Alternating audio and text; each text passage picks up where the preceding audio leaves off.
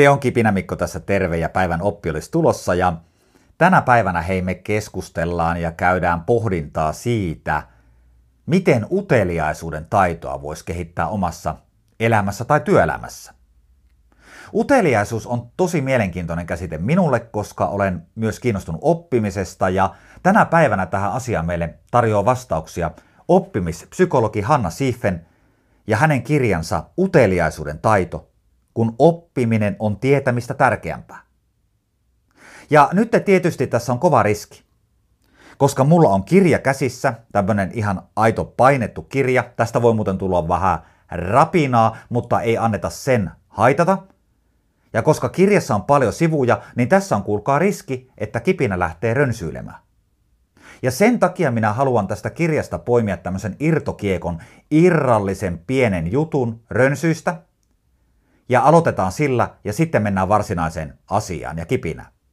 Tämän irtokiekon meille tarjoaa Hanna Siffenin äiti. Mikä juttu tässä siis on kyseessä? Hanna oli ollut mansikkamaalla ja katellut mansikoita ja tuumannut, että onko näissä mansikoissa liikaa rönsyjä. Ja aivan niin kuin monessa muussakin elämän osa-alueella, jos ei ole varmaa tietoa, soitetaan mutsille. Hannan äiti oli sanonut seuraavalla tavalla. Jos on liikaa rönsyjä, elinvoima valuu lehtiin, eikä synny lainkaan mansikkaa. Eikä synny lainkaan mansikkaa. Kipinä Mikon siis pitää muistaa tänä päivänä ja jokaisessa kipinässä tämä oppi.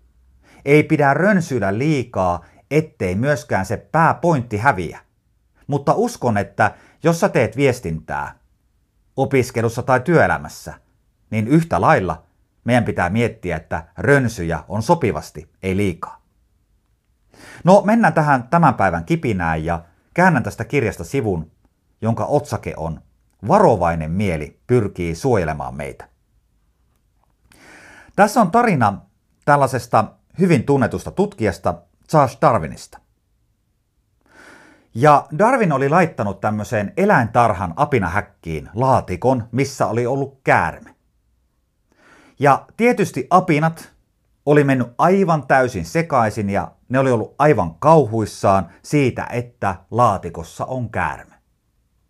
Mutta ajan saatossa, kun se käärme oli siellä laatikossa ollut, niin utelias mieli oli voittanut pelon ja apinat oli ruvennut kurkkimaan että mitä siellä laatikossa oikein kunnolla on. Ja Hanna kirjoittaa tästä asiasta seuraavalla tavalla.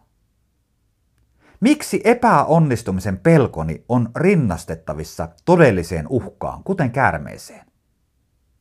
Koska mielemme on ovela ja osaa suojata meitä jopa sellaisilta uhkilta, jotka eivät ole todellisia. Tämä tuo uteliaisuudelle uuden haasteen varovaisuuden. Varovaisuus sekä suojaa että passivoi meitä. Olemme yhtä aikaa virittyneet uteliaisuuteen ja varovaisuuteen ja tasapainoilemme edelleen näiden kahden tarpeen välillä.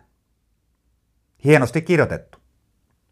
Hanna myös kuvaa tässä konkreettisen esimerkin, mitä tämä oli tarkoittanut hänelle. Tässä kirjaprojektin aikana hän oli tehnyt podcasteja, ja hän oli laittanut sosiaaliseen mediaan LinkedIniin tämmöistä postausta tästä kirjasta.